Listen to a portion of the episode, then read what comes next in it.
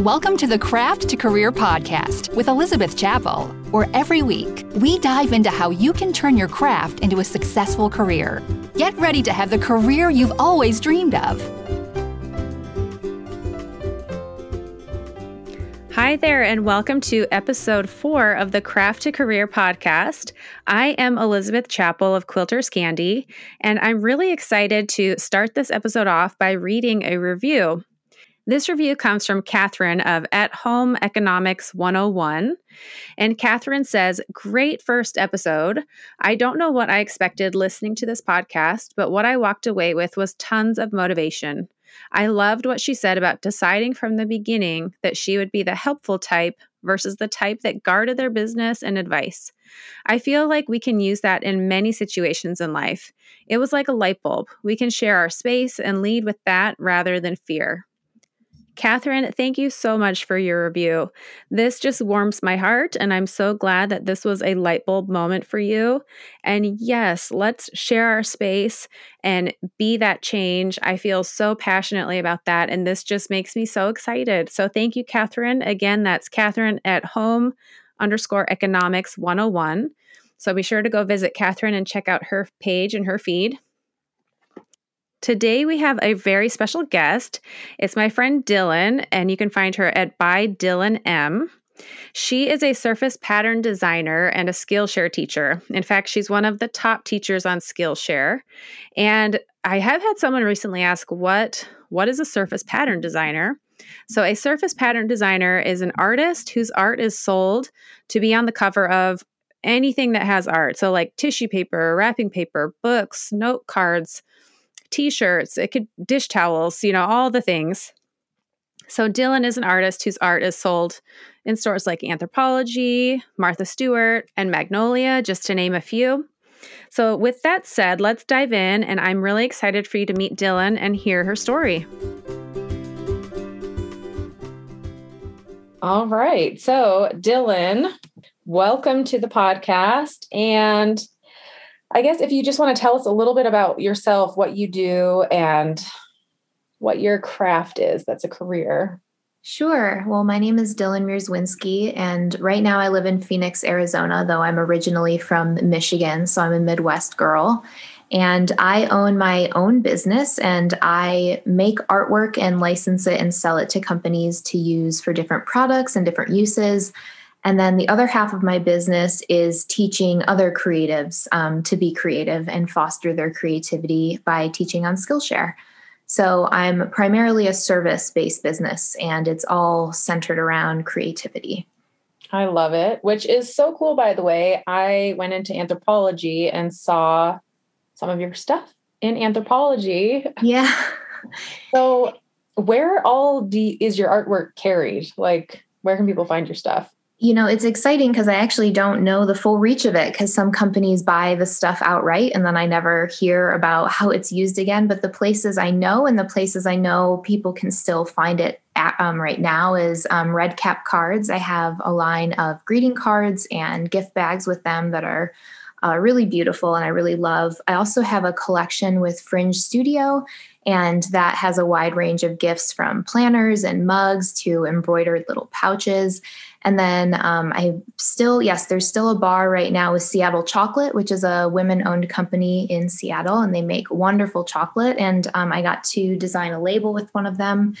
And other than that, it's just, oh, and of course, Windham Fabrics. I've got two collections with them, and my third one will be coming out um, this year. So, um, yeah, it's lots of different places, but basically anything that any product that would have a flower on it or an encouraging statement, uh, my work has probably um, met it. That is cool. Have you ever gone into a store and been like, wait a minute, that's mine? I didn't know that I was going to be carried here. You know, I wish, but everyone else sees my stuff out in the wild and I never do. Even when the times that I like plan on it and I'm like, all right, I'm going to Trader Joe's, I'm going to find this card today. And I never do. And so it's um, the only time um, that's it's been really cool is there uh, when I first learned to sew back in Michigan, the quilt shop that I would go to all the time. I know the owner, and when I went back to visit after my first collection came out, it was really cool. I, I had a feeling she would have the collection, but she had it displayed right by one of the cutting counters, every bolt of it all on a shelf together. And it was just, that was a really full, cool, full circle moment. But other than that, I have to see things out in the wild through other people, which honestly is just as thrilling because I don't have to go anywhere and I get to see all these various great little boutiques and great little shops and things that people find. That is really cool. So, okay, I've been intrigued and I'm trying to picture you as a child, little Dylan. what were you like as a child? Was it obvious that you were artistic? Uh my let's see, it's hard to know like if I presented create creatively or if it's just my mom was such a creative person that like she was going to have a creative household no matter what. So I definitely owe a lot of it uh, to her because like i grew up with um, at least for the first part of my life with a mom who made all of our halloween costumes and had a garden that she would you know cook food from and so it was just very much a place of wholesome creativity and so i definitely had that in my heart and I loved drawing. I wasn't naturally athletic or into sports as a kid. And so it seemed like you went one way or the other. Growing up in the 90s, you were either like an artsy fartsy kid or a sports kid.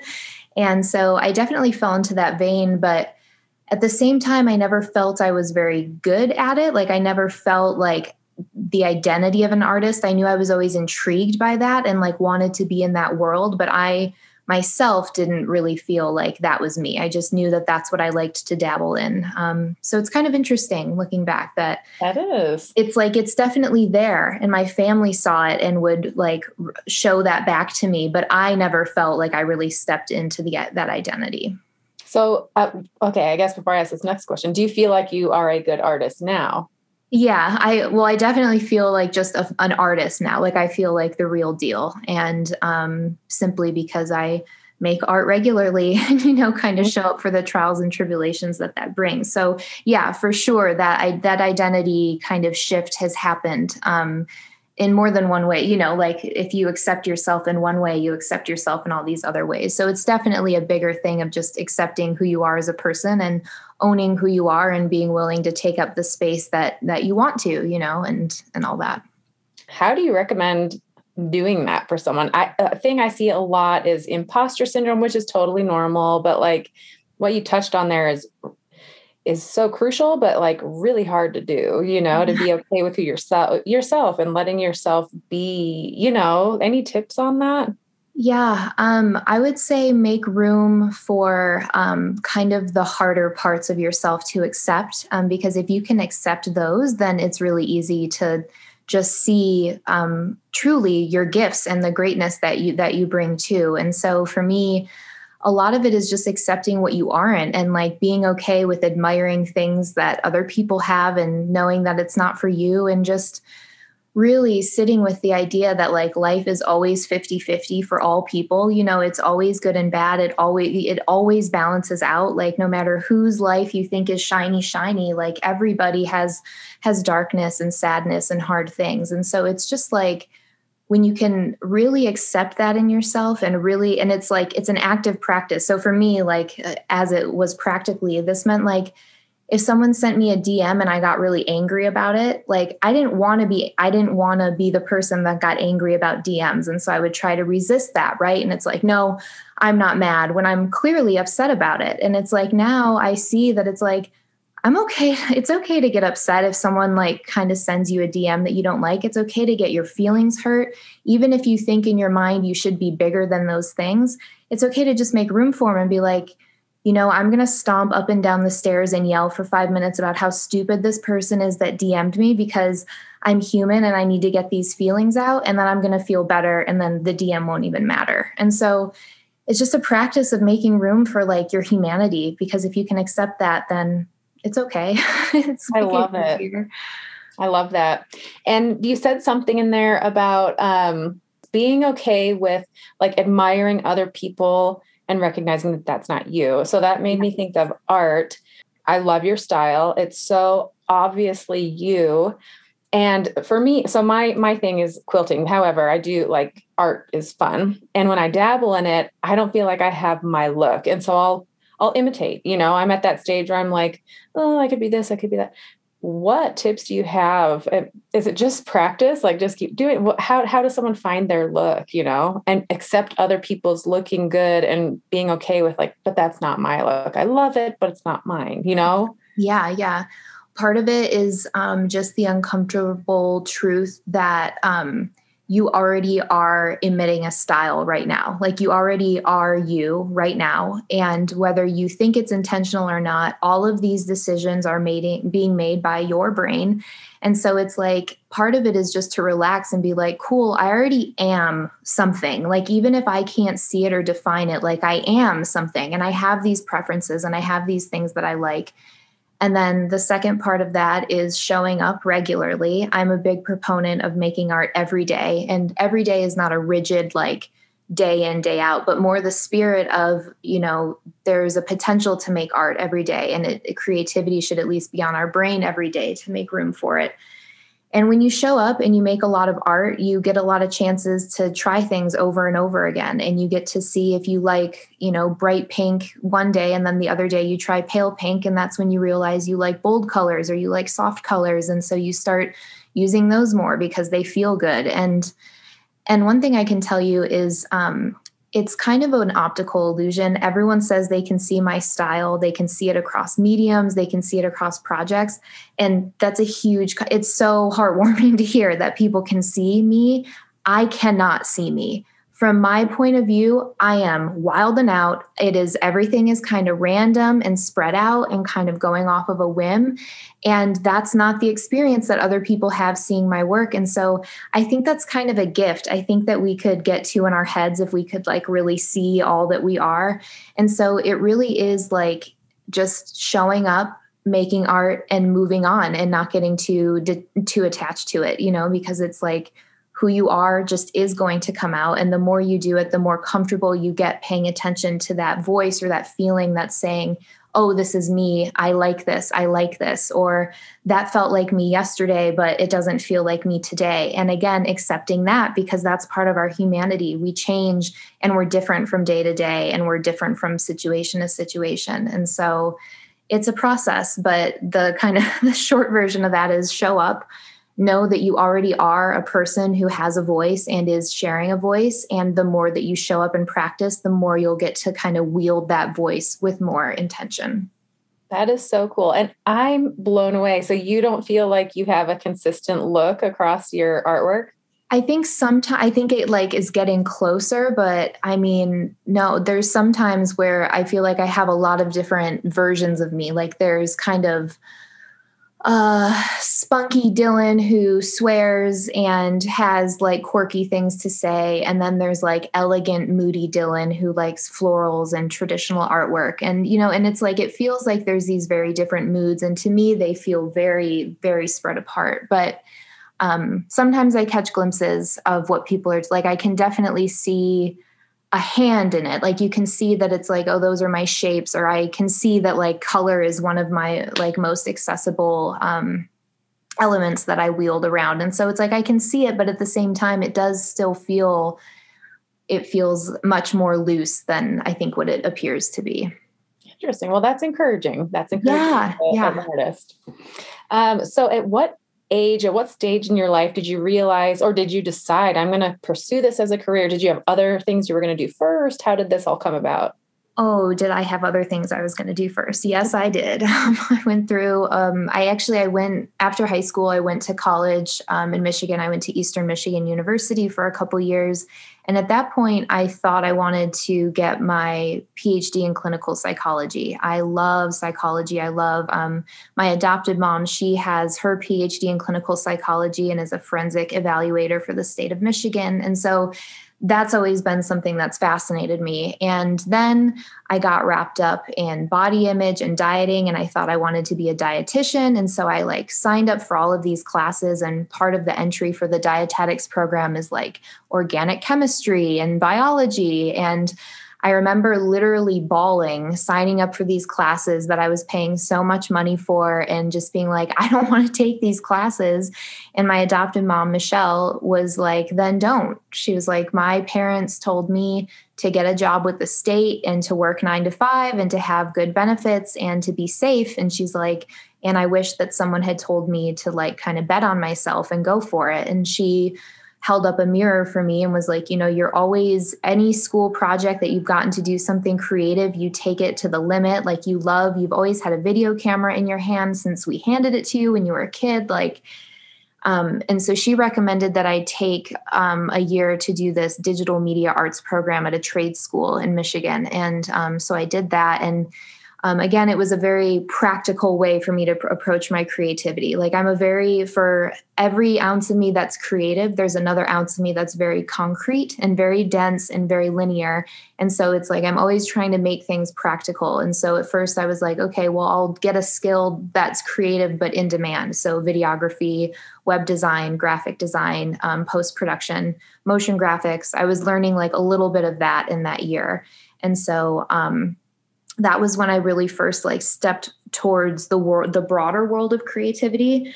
But it wasn't until a few years later that I had been working in graphic design. I had a, a, as essentially like settled on being a graphic designer after being like a kind of mediocre web designer and a kind of mediocre video producer.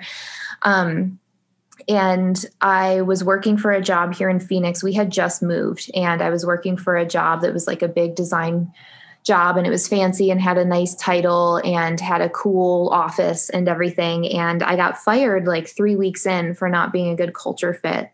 And it shocked me. Like it was, it like fully shocked me. And up until that point, I figured a cancer diagnosis and getting fired were like the worst things that could happen because, like, what a blow to your livelihood.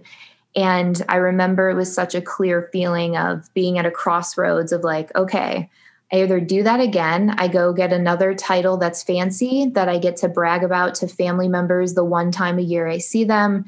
I have a salary, but I'm essentially somebody else's hands for hire and I do what they want or I trust myself and I go after being an illustrator and I do my own thing. And um, I'm so glad I did that because mm-hmm. I decided to take that path. And like the very next day, it was the freest and happiest I had felt since we moved to Phoenix. Like I didn't feel any of the doom that I thought I would. I was free. Like I just felt really good.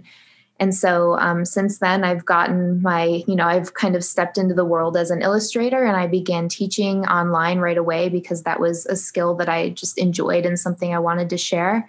And now the two grow side by side and it's it's a dream. It's it's really wonderful. That is cool. So I'm thinking, and I've heard, you know, other people out in the world, some of the things that they would say are, well, I don't have the money to do this. I have to have, you know, um, so were there times in this journey of yours where you decided i'm going to bet on myself and go this route you know where it just almost felt impossible or felt like what am i doing? or or i don't know if other people out there were like what are you doing did you have anything like that happen I think I'm lucky enough that the people are like, well, one thing, we had moved away from all of our family and friends by living in Phoenix. And so no one could really stop me. It was just kind of like whatever I reported back, it was like, well, I'm doing this but i mean when i when that happened i mean brooks and i we were living paycheck to paycheck. I did not have any savings saved up. Um, i had already published a class or two on skillshare at that point and so i that's kind of what made me feel okay as i saw regular money coming in from that. It certainly wasn't enough to cover all the bills but I knew that between that and a few um, clients I had had from freelance work that I could count on for some work here and there, I knew I could at least get by. And then I told myself that whatever steps I needed to take to get to my dream, I would take them, even if on paper it looked backwards to someone else. So to me, I would, I knew that if money became an issue, I would go get a job waitressing. I would go work. It's like, I would do some type of job that I'm not saying those jobs aren't difficult. They're incredibly difficult and valued parts of society, but they don't require my creativity. I can go in, I can do those jobs, I can make my paycheck, I can come back home. Because with my other jobs, they just drained me. They were taking everything I had. And so um, I had to really believe in that. And um, by the grace of God, I didn't have to. Like, I never had to get a job like that. I was able to make it by with my freelance gigs and then um, getting that fabric deal and getting more licensing deals and teaching more on Skillshare. It all kind of took over. Um, so yeah, so I had to have a contingency plan. You know, I didn't think like, okay, I'm just going to start making money and it's going to work. I also did, um, I did take out a personal loan. I took out like a 10 grand loan and I was like, this is just padding money. I know I can pay this back and it has been paid back. And so I definitely had some band aid steps in there that were like, oh my God, okay, we're going to see if this is going to work. Um, but we don't have children. And so that was a big thing. And um, we could, we lived beneath our means as much as we could anyway. And so yeah it's scary um, yeah. there's like there is no guarantee and i think that's the biggest thing i try to tell other business owners as like not to just flail into the wind and say i don't need a plan but also to know that like you can't figure it out before you figure it out and so if you like you can be that person you can be that entrepreneur that you picture in your head like that can be you um, and it's going to be hard and it sucks sometimes but you can do it and if you can do that if you can believe in that and you can be resourceful and know how to Google things without asking other people obvious questions, mm-hmm. then you're golden. You can do it. Yep. And I feel like that too, that there's just, if you can believe in yourself and picture yourself doing it and have that stick to itiveness, you know, gumption, if you will, I don't know, is that even the right word? But anyways, yeah, Googling it, whatever, you know, that being resourceful. Yeah, I like that. Yeah. So I'm trying to picture like, if there's a pie chart, what different pieces of the pie, like how do you, where does the money come in? You sure. mentioned Fabric, Skillshare, and then these companies that buy. Anyhow, tell me more. so I basically lump anytime somebody buys licenses, uses my artwork in any anytime that's kind of the business, I look at that as that's my art licensing side of the business. And then I have teaching royalties that come in through Skillshare. And then the only other categories beyond that are sometimes I do creative coaching. Um, I kind of offer it a la carte, just like sometimes when I when I've got the capacity for it. So I do coaching, and then I also will sometimes like I have a Society6 shop. It's been um, I took everything out of it for a while, but now everything will be getting added back in shortly. And so there's also like really nominal product sales too. But I really I don't I don't um, get into products too much. So the breakdown is Skillshare and teaching royalties are definitely my biggest chunk. They are definitely like six, I'd say 60% of my income. And then art licensing pretty much makes up the rest of that 40%. But then again, there's like that little bit for like coaching here and there and like a few product sales. Um, so yeah, so that's how it comes in. Cool. So I'm intrigued by Skillshare. I like this is new for me, but I mean, I've joined it and I've watched classes, but then to think, whoa, there's teachers here I'm watching, you know, and the and you're a top teacher in Skillshare. So explain from the business standpoint, why would Skillshare be attractive? Why would someone think about doing it? What what does it take to succeed in Skillshare? That kind of a thing. Sure. So um, I think it's important to say I was a student long before I was a teacher on Skillshare. And so I was already very familiar with the platform and found a lot of like real value there. I felt like Skillshare was sort of my cool older sibling that had all these like all the cool tricks and all the cool plugins and like how to make things that you see right now that are really cool. And so I already felt a real like it was kind of my secret in my back pocket was this Skillshare community. And so they reached out to me to begin teaching, um, I want to say like end of 2015, beginning of 2016. And um, at the time, I had a sewing blog. So I had just been learning to sew, and um, sewing was kind of my first creative endeavor that was like just for fun and didn't have any pressure. And so at the time, I was like, oh, perfect. I would love to teach a bunch of sewing classes. But at the time i was i was and am a one woman show. And so i was like you know it's not really realistic for me to take on producing you know a sewing tutorial because i'm not going to be able to do it up to my standard with me needing to be in it and also film it and all of this stuff.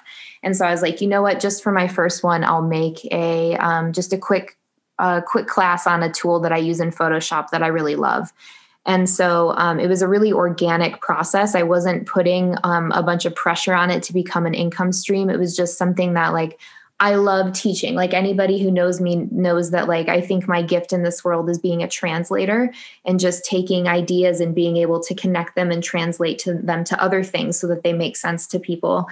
And so part of it of what I loved about teaching on Skillshare was the community, but then the fact that they had this big audience already, I knew that I could put something out there and I don't have to deal with customer service. I don't have to deal with any technical issues. Like I felt like it was a great buffer. And at the time, I was like, hey, if I make even a hundred bucks from that, like that would be awesome. That's a hundred tacos, you know, that's a good day. and um, and so since then, I mean, from a business standpoint, Skillshare, it's just it's mutually beneficial for them to be good to their teachers and for their teachers to want to make better and better classes. And so it's just this wonderful community of growth. Um, they pay fairly. Um, it, you get paid based on minutes watched in your classes. So if a student watches your class three times, you know you get paid for the minutes and the time spent watching that and it it adds up you know if you just make one class and leave it and go then you might make some money but it it'll dwindle eventually but if you can create a channel and you know teach over time then you really see those things start to add up. And as you know students get to know you they like you hopefully and want to keep learning from you. And will go back and watch your other classes and keep an eye out for new ones that come out. Um, but i also really love that it's not just about me on there. I'm a teacher and a student on there. And if students don't um, resonate with me and how I teach and what I'm teaching, I know there's 50 other teachers on there that they're going to find that they do resonate with. And that makes me really excited. And that's kind of the attitude in the whole top teachers group, which is a dedicated, chosen, I don't know, group of maybe 100 or 200 teachers that Skillshare has picked of people who teach regularly. And it's essentially just an agreement that's like, hey, if you agree to keep teaching on here, we can kind of partner together and we'll help promote your classes and help you connect you with other teachers. And so it's an honor and a resource to be part of it. But you don't need to be a top teacher to make money and to get on there and start m- making things work. Um, there's it's certainly more saturated now than it was, um, but it was more saturated when I started than years before that too. And so that's just how things go.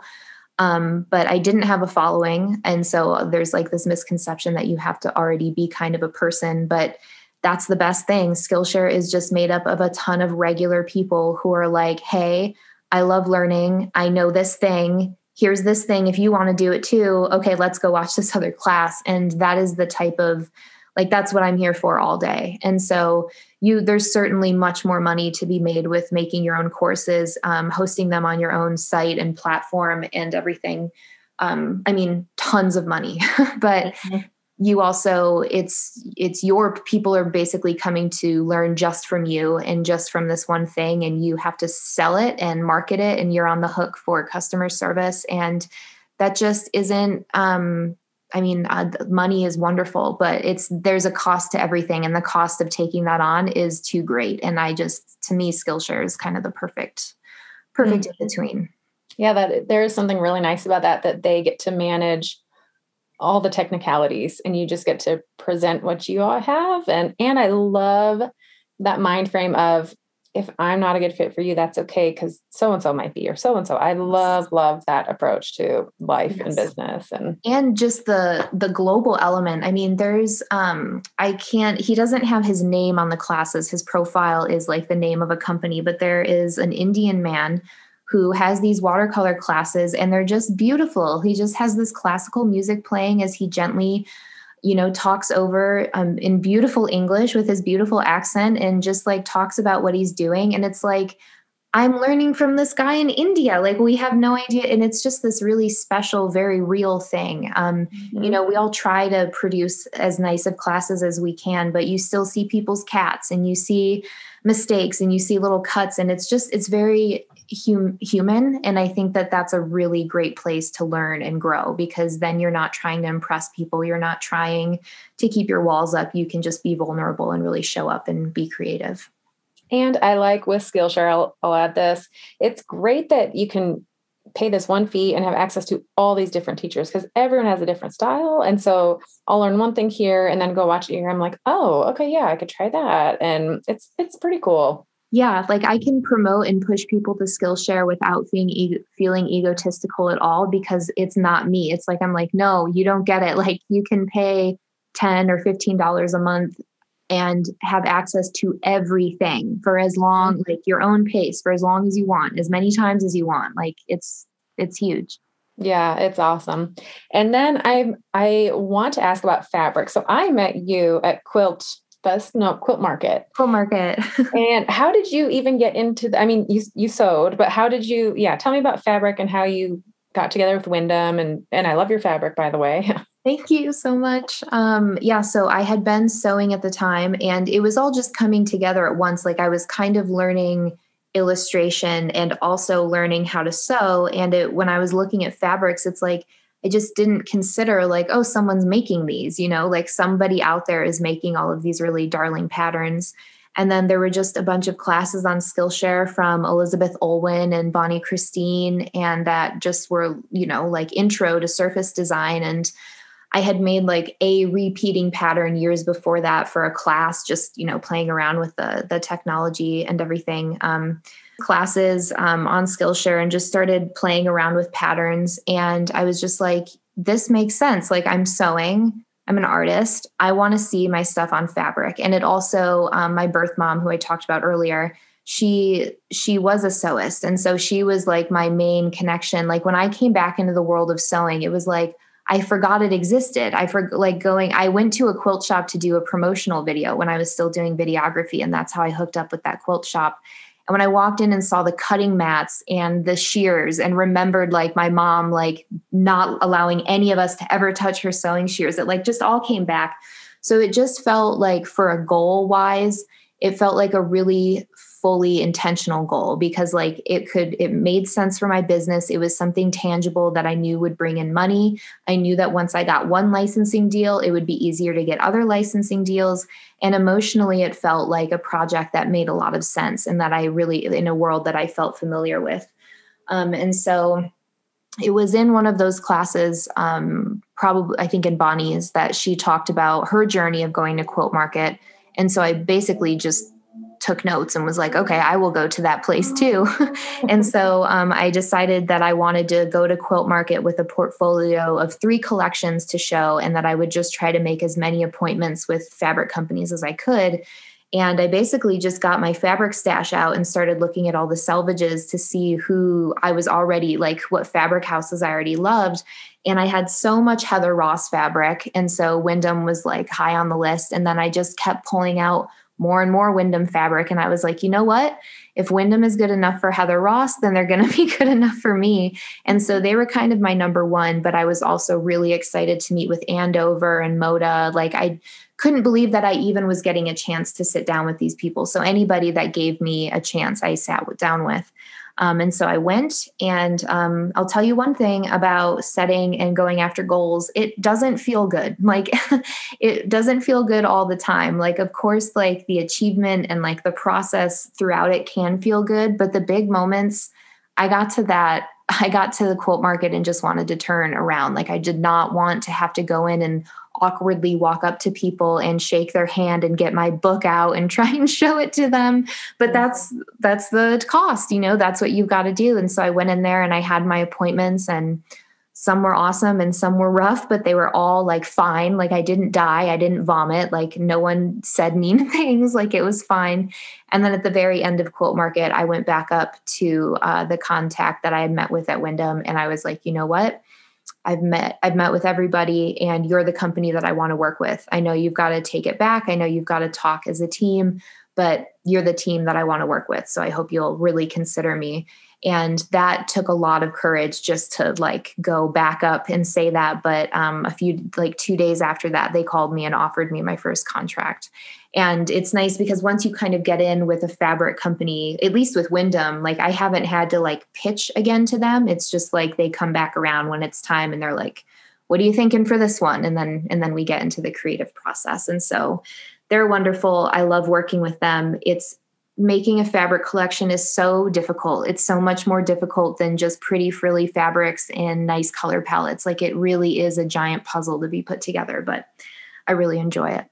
It is. And I have to say, before I met you and knew who you were, I was walking through all the different quilt market booths and I met some guy from Windham and was like, So who should I check out? And he was like, We have a brand new artist, Dylan. I don't even know how to pronounce your ah, last name. I don't either. It's fine. he was like, You have to go check out her stuff. She's like the big new thing. And sure enough, your fabric has become like super popular in the quilting community. And it's just super cool, like retro, the drawn. Anyways, I'm a big, big fan. So Thank you. Thank you so much. Yeah. So before we go, any last like tips, words of encouragement, things for someone who's a creative starting a business to think about? Yes, I have two pieces. Um, the first would be to just make a plan to show up for whatever your craft is. If you're trying to quilt, if you're trying to write quilt patterns, if you're trying to draw more, like whatever that thing is, like if you can't show up for that for five minutes a day, then like how can you get there? So, like, and to not be afraid to start small. Like, five minutes a day sounds stupid, but like literally, it's five times more than if you did nothing. And so, um, start showing up put it on your calendar to show up for your thing is and if you can't do every day if you have limitations that's fine um, adopt the motto of being persistent over being consistent because if you can just keep showing back up even after a bad day even after ugly work even after hitting your head against the technology you're trying to learn if you can just keep showing up then that's really i mean it's just invaluable um, and then the other thing is to not Google how to do whatever it is you're trying to do. So don't Google how to start a this business. Don't Google how to do a this thing because um, not to say that that information is not valuable it certainly is and there will be a time in your journey where you will need a blog post that gives you an idea or something but at the beginning you just don't you don't need to have your head clouded with all of the fires that you could be putting out because if there's anything I've learned from being a business owner, it's that you just kind of start off by putting out the biggest fires and moving from thing to thing. And your pain point dictates like what you're going to learn. Like it took me three years of like not having my taxes be a big issue before it did become a big issue. And then guess what? I got learned about my accounting real quick and got it taken care of.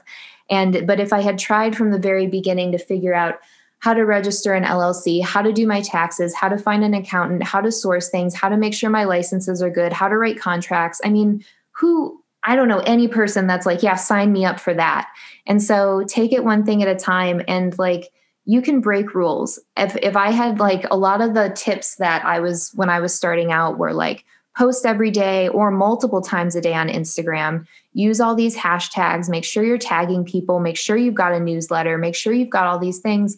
And I didn't. I didn't have those things because like a lot of them didn't feel like they made any sense for me. And so if you like just wait until you're a little stronger and can trust yourself and you can kind of parse out what information is helpful to you and what's not because otherwise all those external voices get in your head and guess what? Nobody knows better than you. Like they don't. And that's not saying that you know everything but in that moment you'll know what the very next thing you need to do is and that's all you need to focus on and that's all you need to show up for I love that. Thank you. And it can get so overwhelming like I have to do this and this and this and this, but if you just do the one thing, yeah.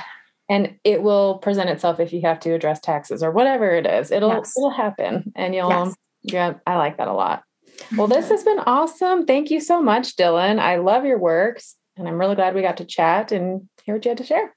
Thank you so much for having me. It was really fun meeting you at Quilt Market that year. And I hope after we get through all the pandemic, we're able to all meet back there in person again and be in fabric heaven. Um, but until then, it was really nice to get to chat with you. Yeah, thanks. Same. We'll see you later. Bye. Bye. Thanks so much for tuning in to meet Dylan.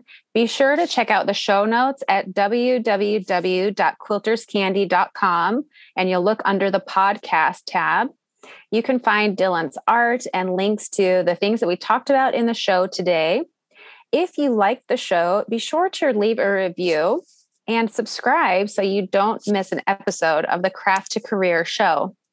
Next week, we have Annette Stepanian visiting on the Craft to Career show. Annette is a lawyer who works with creative entrepreneurs, and you are not going to want to miss this. Annette's going to share the legal aspects of starting a business that every entrepreneur needs to know. See you next week on the Craft to Career podcast.